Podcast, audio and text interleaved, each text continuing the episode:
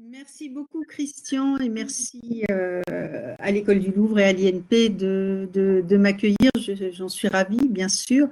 Donc, euh, l'intervention euh, d'aujourd'hui dans cette question du patrimoine en danger porte pour ma part sur la coopération avec l'Égypte. Alors, Peut-être que le premier réflexe, euh, c'est d'être un peu étonné d'évoquer l'Égypte et le patrimoine en danger, puisque ces dernières années, on a pris l'habitude d'associer patrimoine en danger avec euh, les zones de conflit euh, depuis euh, la politique internationale impulsée par le président François Hollande et qui a mené à la création de la fondation Alif, qu'un certain nombre d'entre vous connaissez peut-être.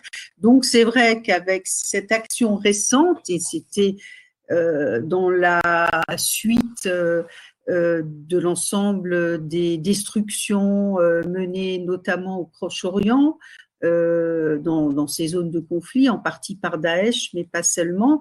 Donc c'est vrai qu'aujourd'hui, quand on parle de patrimoine en danger, je m'en rends compte quotidiennement, on a le sentiment d'évoquer assez naturellement plutôt ces zones de conflit un peu identifiées, notamment avec les groupes islamistes. alors, l'Égypte est bien sûr au cœur euh, de, ces zones touchées aussi euh, par les attentats islamistes, mais euh, ça n'est pas un pays en guerre en tout cas.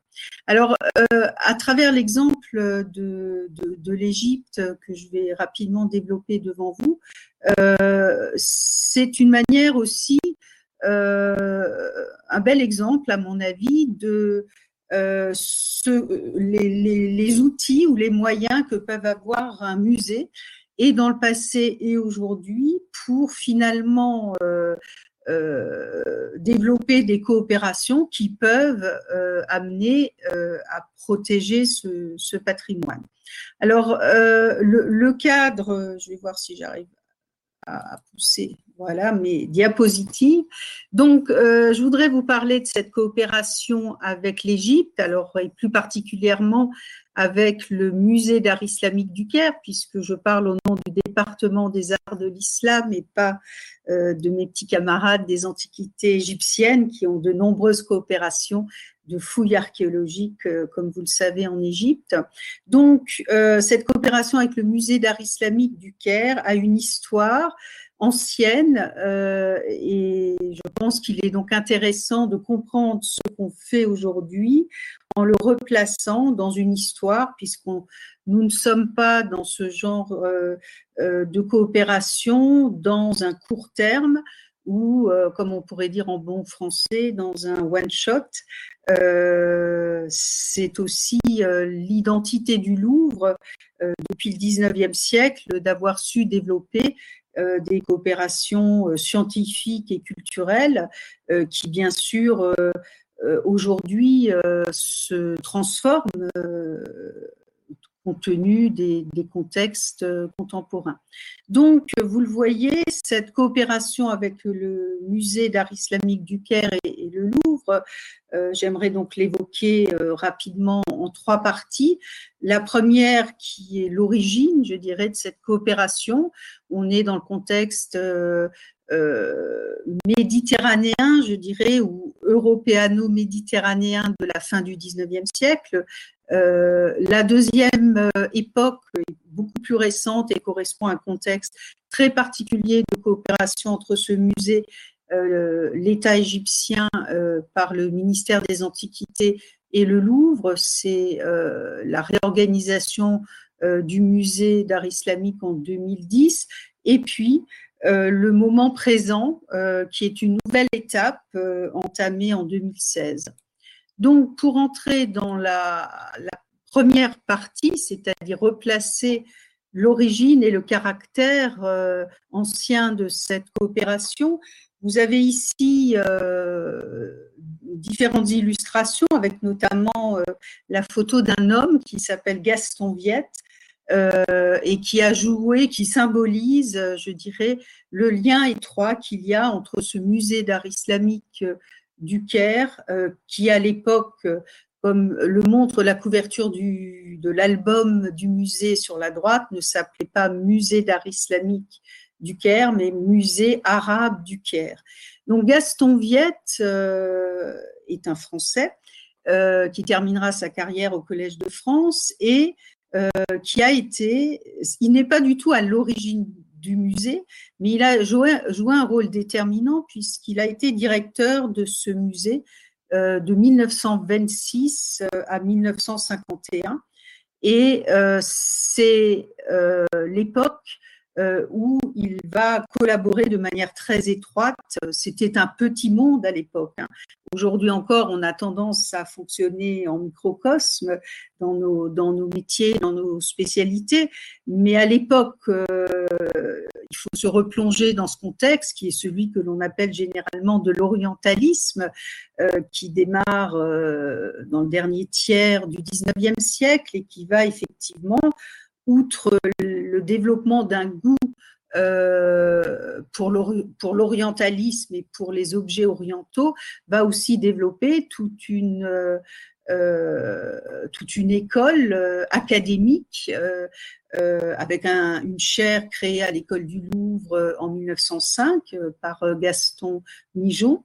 un premier ouvrage sur l'histoire de l'art islamique et euh, même si euh, Gaston Viette était l'élève de Mijon et qu'on est dans la deuxième génération, euh, on, voit bien quand on étudie cette période, ses archives et ses productions, que tous ces gens, effectivement, qui se comptaient sur les doigts d'une main, en gros, ou de deux mains maximum, travaillaient tous ensemble. Et donc, euh, euh, c'est bien euh, l'origine, je dirais, de cette collaboration. Alors, j'ai décidé d'évoquer cette période ancienne à partir de l'arrivée de Gaston Viette en 1926, mais on pourrait quand même citer que les Français sont impliqués dans la création de ce musée, qui est un musée qui, qui, qui, va se préparer progressivement euh, en tant que musée euh, dès la fin du 19e siècle, euh, dans une collaboration entre les Égyptiens et les Français, à travers un comité qu'on appelle le, comité de l'art arabe, dont tous les comptes rendus sont rédigés en français, ce qui montre aussi, au-delà du contexte de l'orientalisme et de ce microcosme, la francophonie et la francophilie aussi euh, de ce pays-là euh, à la fin du 19e et au, début du 20e. Donc le comité d'art arabe euh, va avoir pour vocation d'essayer de sauver les monuments du Caire qui déjà à l'époque étaient beaucoup, pour beaucoup abandonnés, que ce soit les palais ou les, les mosquées de l'époque médiévale et, ottomane ou les, les palais plus récents. Donc, euh, ce comité, je ne vais pas rentrer dans le détail, c'est pas le propos euh, aujourd'hui, mais ça s'inscrit de, c'est des processus On pourrait décrire le même processus en Iran, en Turquie, euh, euh, à Damas, euh, enfin dans toutes les capitales du monde arabe et au-delà, en Iran aussi.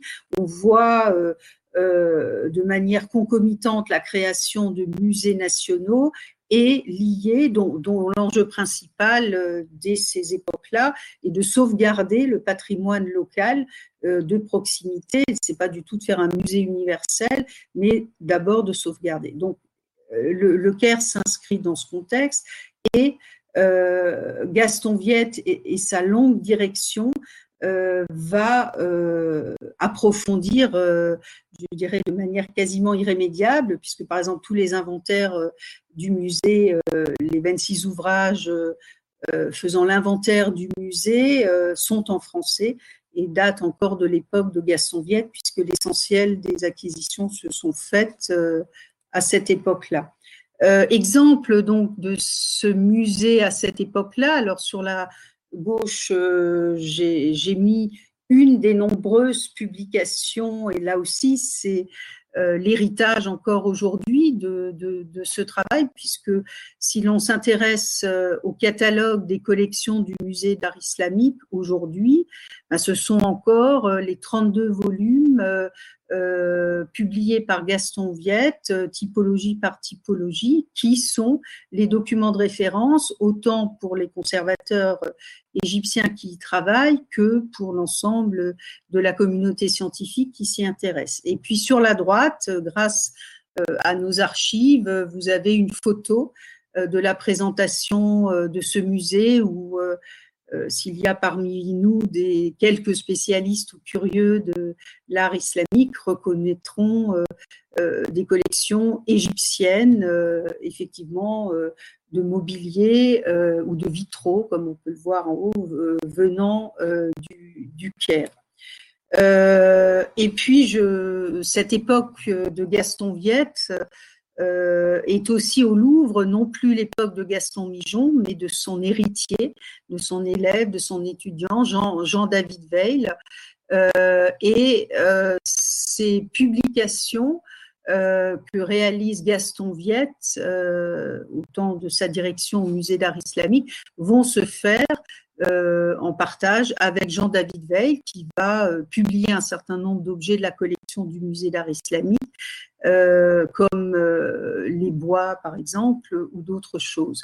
Alors, cette coopération entraîne quelque chose qui, pour nous, enfin, entraîne beaucoup de choses dans l'héritage, mais notamment quelque chose de précieux que l'on essaye d'exploiter actuellement, qui sont les archives partagées euh, c'est-à-dire que j'ai déjà eu l'occasion de, vous le dire, les archives euh, du musée d'art islamique du Caire sont majoritairement français. Alors, euh, vous, pourrez me dire que, je vois juste un message invitant ceux qui ne parlent pas à couper les micros. Bon, j'espère en tout cas qu'on m'entend.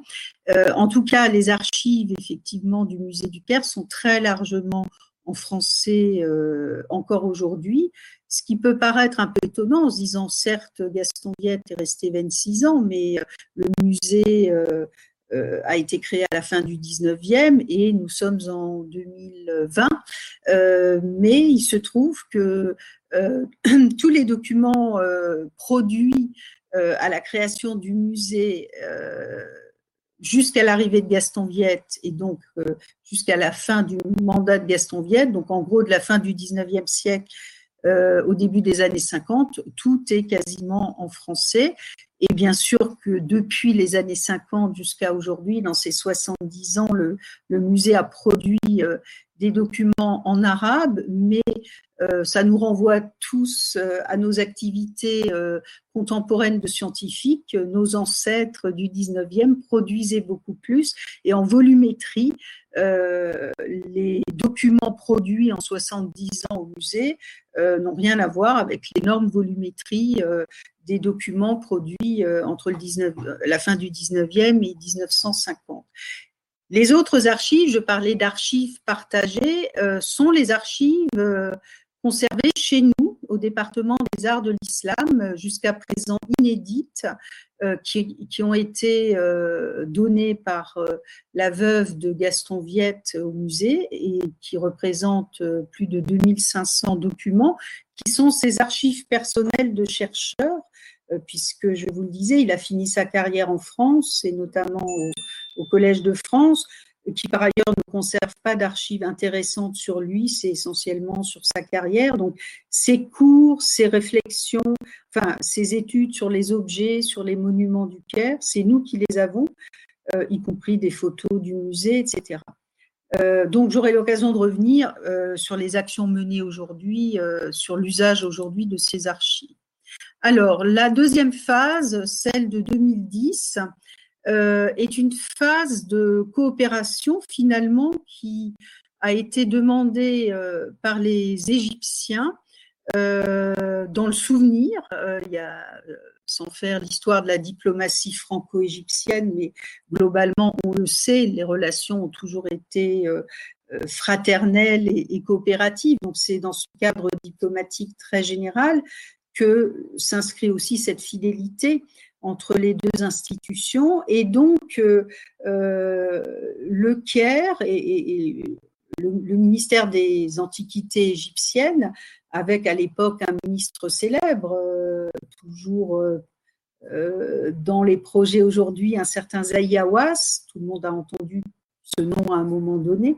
donc Zayawas, très actif, euh, a voulu euh, restaurer le musée d'art islamique. Et un, autre acteur a été très actif au Caire en termes de restauration de patrimoine dans les années 2010, euh, enfin autour des années 2010 jusqu'à il y a quelques années, qui est la fondation, le Trust pour la culture de l'Agacan, euh, qui a comme vocation euh, justement de protéger et de réinvestir par des restaurations les cœurs historiques euh, des villes du monde islamique. Et le Caire a fait partie d'un programme ambitieux de la Fondation Aga Khan dans lequel ce musée d'art islamique, dont vous voyez les images après rénovation, a, a, été entrepris. Donc juste pour comprendre rapidement quelle a été euh, l'organigramme de ce projet. Donc, euh, le client, c'est Zayawa, c'est-à-dire le Conseil suprême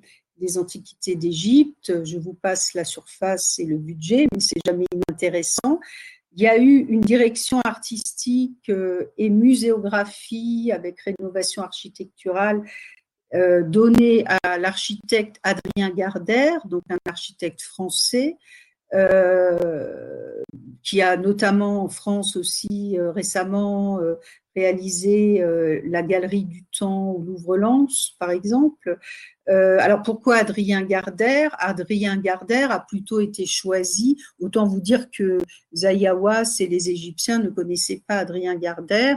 Donc Adrien Gardère a été choisi par l'Aga Trust, qui connaissait cet architecte.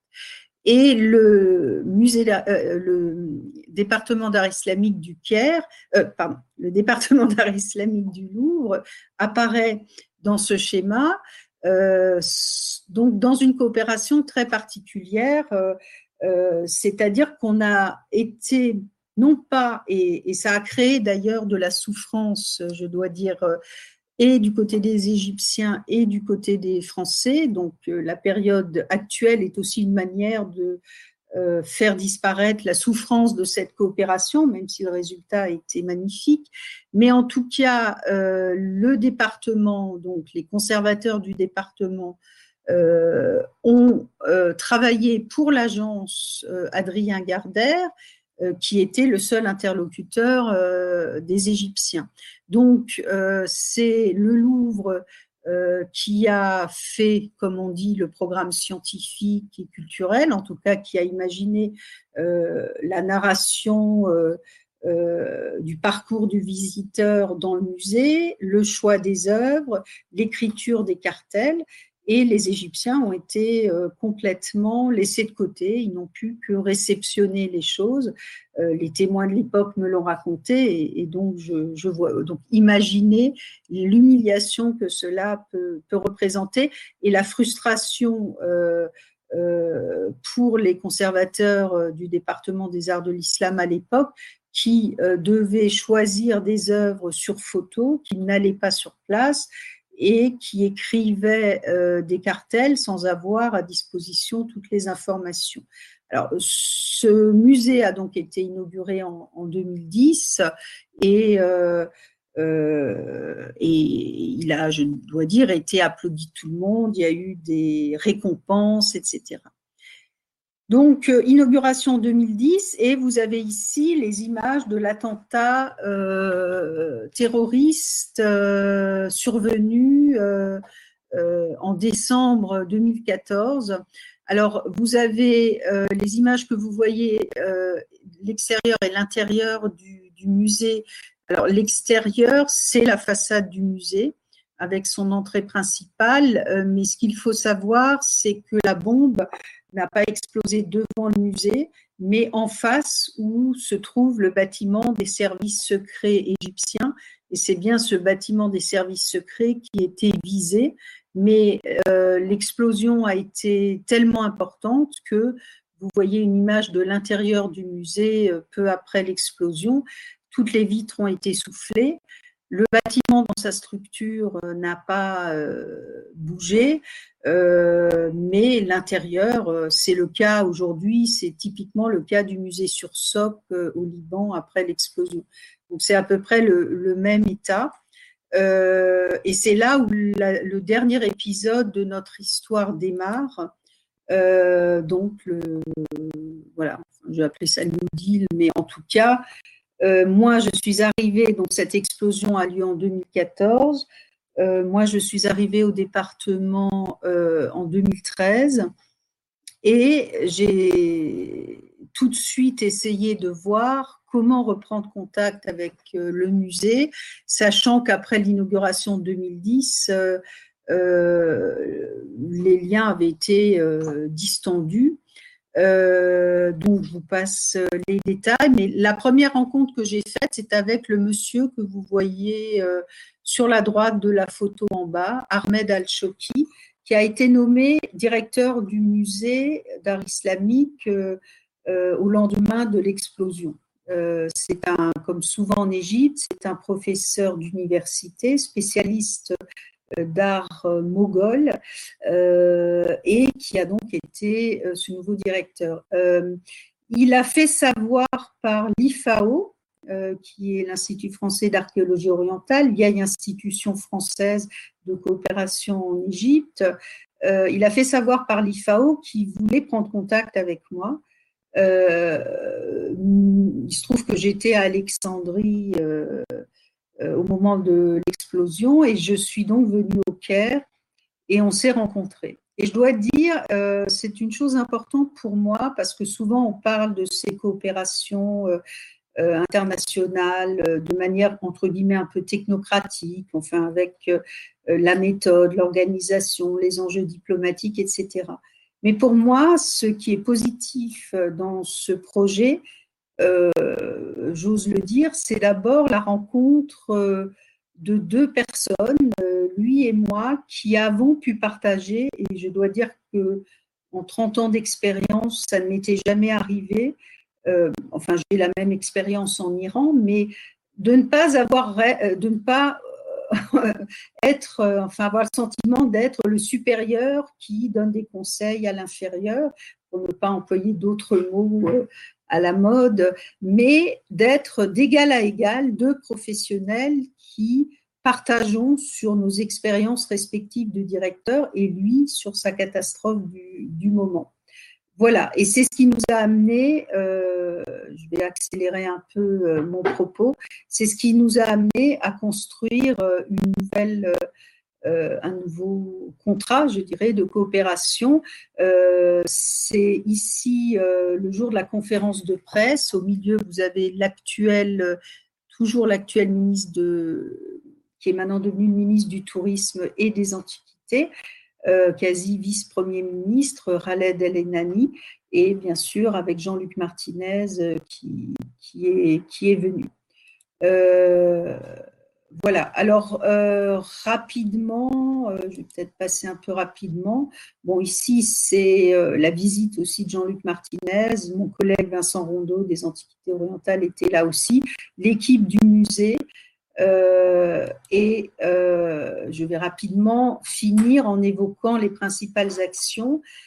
vous avez ici, outre l'équipe du musée, vous avez euh, trois conservateurs égyptiens ici, et c'est très intéressant parce que évidemment qu'ils sont venus chez nous faire ce qu'on appelle traditionnellement de la formation, euh, mais le choix de ces gens, je vous passe encore les détails, était tout à fait passionnant. D'abord, on s'est dit, euh, c'est pas de la formation pour de la formation, c'est-à-dire qu'on les fait travailler sur un projet commun qu'on a mis en place, qui était d'étudier les archiviettes et d'en faire euh, un ouvrage, euh, des expositions, etc.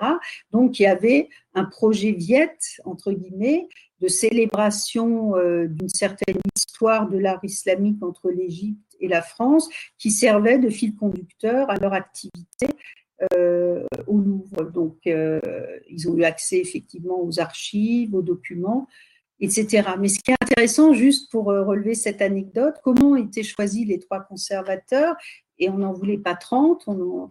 c'est le directeur du musée d'art islamique qui m'a dit, moi, dans mon musée, j'ai 25 conservateurs. Ça, c'est la, mode dans ces pays-là. Ils ont énormément de personnes. Mais là-dedans, j'en ai euh, trois ou quatre qui sont ce qu'il appelait en anglais, c'est creative curators.